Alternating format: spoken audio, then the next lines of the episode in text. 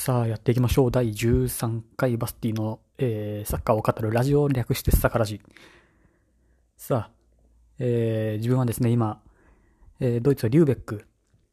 という北ドイツの街に今いまして、今日これから、えー、あと1時間もすると、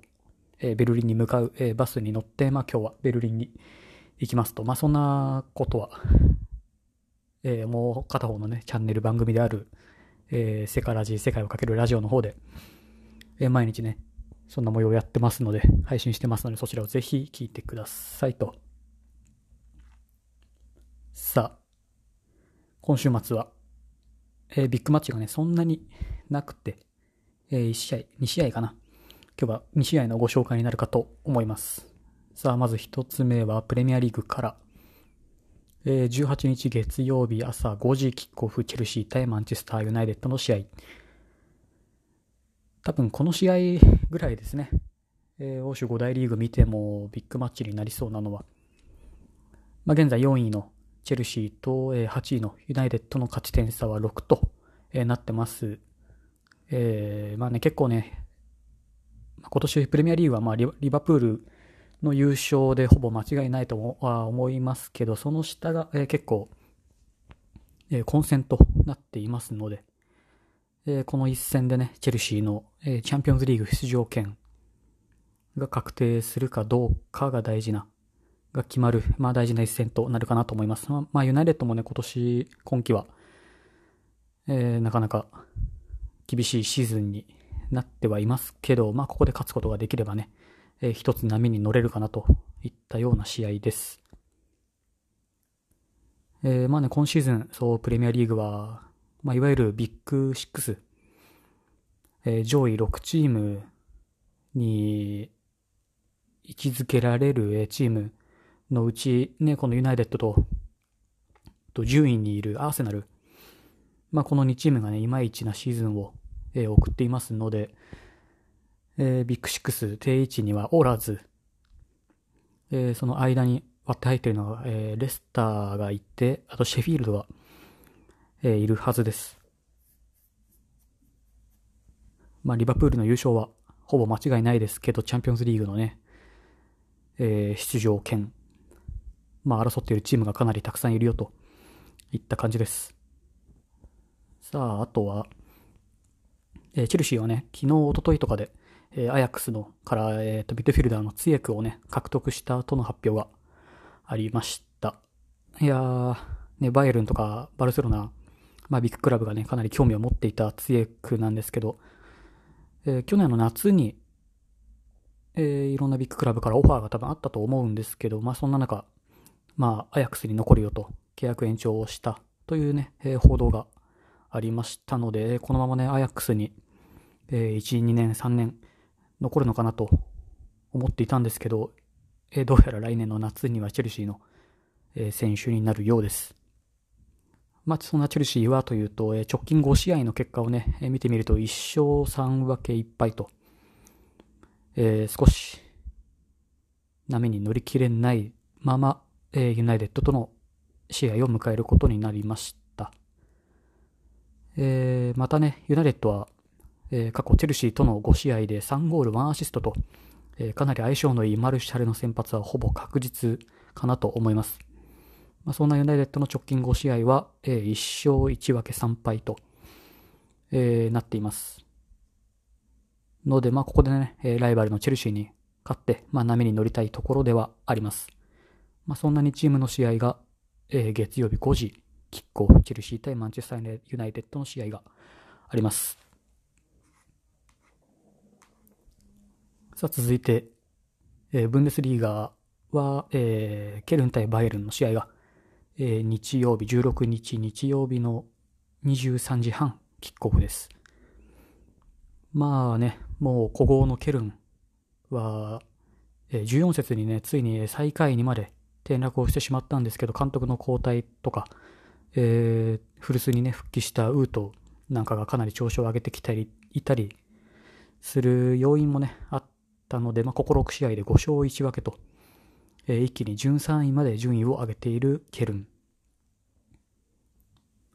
対するバイエルンは、えー、何やら世界でも10本の指に、えー、入っているとされた、いる、えー、デイビス、左サイドバックに、えー、今年、今シーズンは、えー、随分活躍しているデイビスが、えー、軽傷を負ったとの、えー、報道がありましたが、ね、まあディフェンスは、まあリュカが復帰をしたりと、まあかなり、ちょっと厳しい時期ありましたけど、コマ数はもう足りているはずなので、あまり心配はしておりません。まあ軽傷という報道なので、まあ今シーズンどうとかっていう話に、ね、なってこないはずなのでね、まあ万全に体調を整えて戻ってきてほしいなと思います。さあ、そんな相次ぐディフェンス陣のね、怪我で今シーズン先発に起用されることが多かったデイビスはね、えー、足が速いのなので、なこともあって、あの、相手のね、カウンターを防いだりとか、サイドから相手を崩したりと攻守にわたってチームに貢献している姿を、えー、今シーズンは見れてね、一サポーターとして、ちょっと驚いています。今後、えー、ぜひ、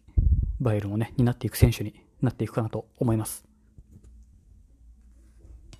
さあ、もう一選手挙げておくと、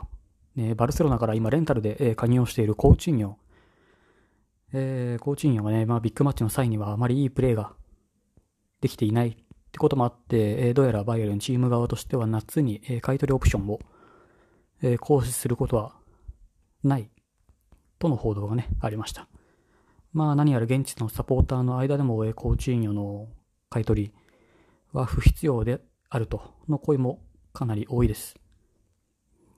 まあ来年の夏にはね、サネの獲得はマストとしてハフェルツだったりベルナーに今はウパメカの名前も上がってきていますけど、えー、その辺をね、まあどこまで、えー、この上がってる選手、えー、獲得できるかはちょっとわからないですけど、まあ、ここまで構想があるとすると、ちょっと少し金銭面で不安が残ります。なのでね、まあ、もしこの名前が挙がってる選手をまあ獲得することができるのであれば、一サポーターとしてね、ここまでやってくれると、えー、再び欧州王者になれるのではないかと、えー、期待したくもなります。まあなんですけど、近年のね、フロントを、見ていると、まあおそらく、1人、2人、3人といったところでしょうか。まあ、あまり期待はできないのが少し残念ですが、まあ、そんなこんなで少しあの、コーチングの獲得はないかなと思っております。はい、んなところでしょうか。まあ、今日は2試合の、えー、紹介とちょっとバイエルン事情をお話しさせていただきましたと。さあ、こんな感じで、毎週火曜日、金曜日サッカーを語るラジオサカラジえー、日本時間の夜9時配信しておりますが、えー、ちょっと今日これから移動なので、ちょっと配信時間が何時になるかはわかりませんが、まあこんな感じでやっています。のが、えー、だいたいこの金曜日になると、この週末の試合の紹介。で、火曜日はその試合の結果と、まあニュースを拾って自分の、えー、意見を言うとか、まあいろいろやってますので、ぜひこれからも聞いていただけると幸いです。えー、そんなスケジュールだったり試合結果、スタジアムの行き方、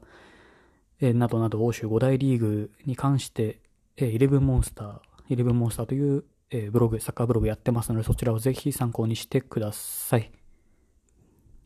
えー、まあ冒頭にもお話ししましたが、えー、そんな海外の生活については、えー、ももう片方のチャンネルの、えー、世界をかけるラジオセカラジーで毎日10分適当に話してますのでそちらもぜひ聞いてください。はい、今日はこんなところでしょうか。それではまた次回。またね。